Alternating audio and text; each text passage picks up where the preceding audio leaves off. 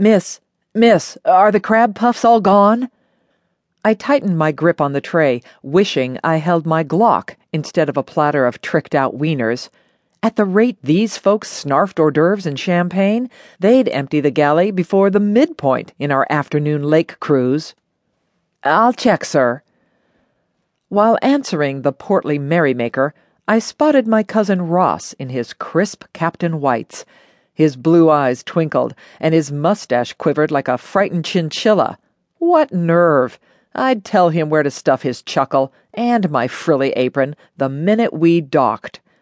Ross grinned. He'd shanghaied a junior helmsman for backup, so he could kibitz now and again with the well heeled guests. Having fun, Marley? he whispered as he slid by me.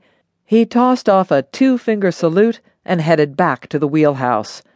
While Ross only pilots the Queen on special outings, today qualified.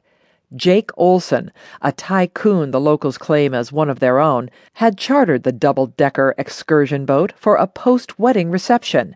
When a waiter called in sick at the last minute, I agreed to fill in, never dreaming Olson's newest wife, number three, would turn out to be Darlene Sherbert, an old college friend.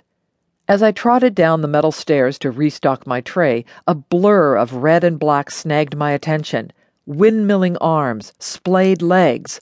A body thudded against the lower deck railing a few feet to my left and ricocheted. My mind flashed on the image of a limp rag doll. A geyser sprayed me with cold rain as the body tumbled into the lake. Sweet Jesus! How long would it take Ross to stop the Queen? Please, God, not another drowning. Could I save him? I threw down my tray, toed off my deck shoes, and clambered over the railing. The water rushed by three feet below. I pushed hard with my feet for distance and dove. Knifing into what felt like an ice bath, I gasped. Big mistake. Water flooded my throat. I fought to the surface and coughed up some of the inhaled water. Tremors shook my body. Screams from the Queen's passengers blended with the seagulls' raucous cries. I scanned the churning lake for a head breaking the surface, for a body, for anything human.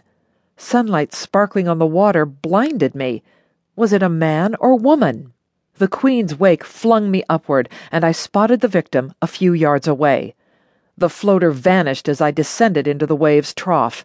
Head down, I swam toward the spot where a flash of red clothing last appeared. When my hand touched skin, I stopped mid crawl and raised my head. The Queen's wake made it tough to tread water. Had I gotten turned around? No, there he was. The man floated face down and bobbled like a cork. Well toned arms stretched wide. A red silk shirt clung to his back as revealing as plastic wrap. A swell flung him against me, and I seized a thick mat of white hair. My desperate yank flipped the body.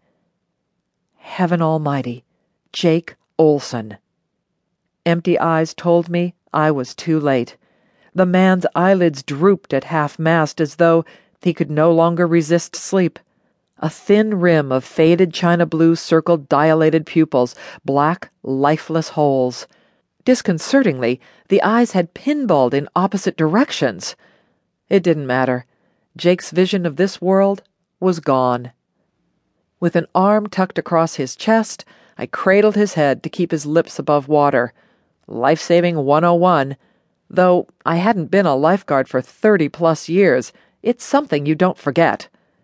Wasted effort. Jake wouldn't be organizing any more cruises or have a chance to introduce wife number four. My scissor kicks and feeble one armed side stroke kept us afloat. I pivoted to keep an eye on the Queen. A low growl escaped the engines. How long would it take Ross to slow and make the 75 ton vessel heel? A lifeline ring shot across the waves and skipped over the surface, just out of reach. I kicked harder, though I wore only thin slacks, a blouse, and that damnable apron. The waterlogged apparel felt like chain mail. A desperate lunge brought the nautical ring within inches. Once my fingers snagged the rope netting, I looped my free arm through the buoy. Now I simply needed to hang on and prop up Jake's head until help arrived.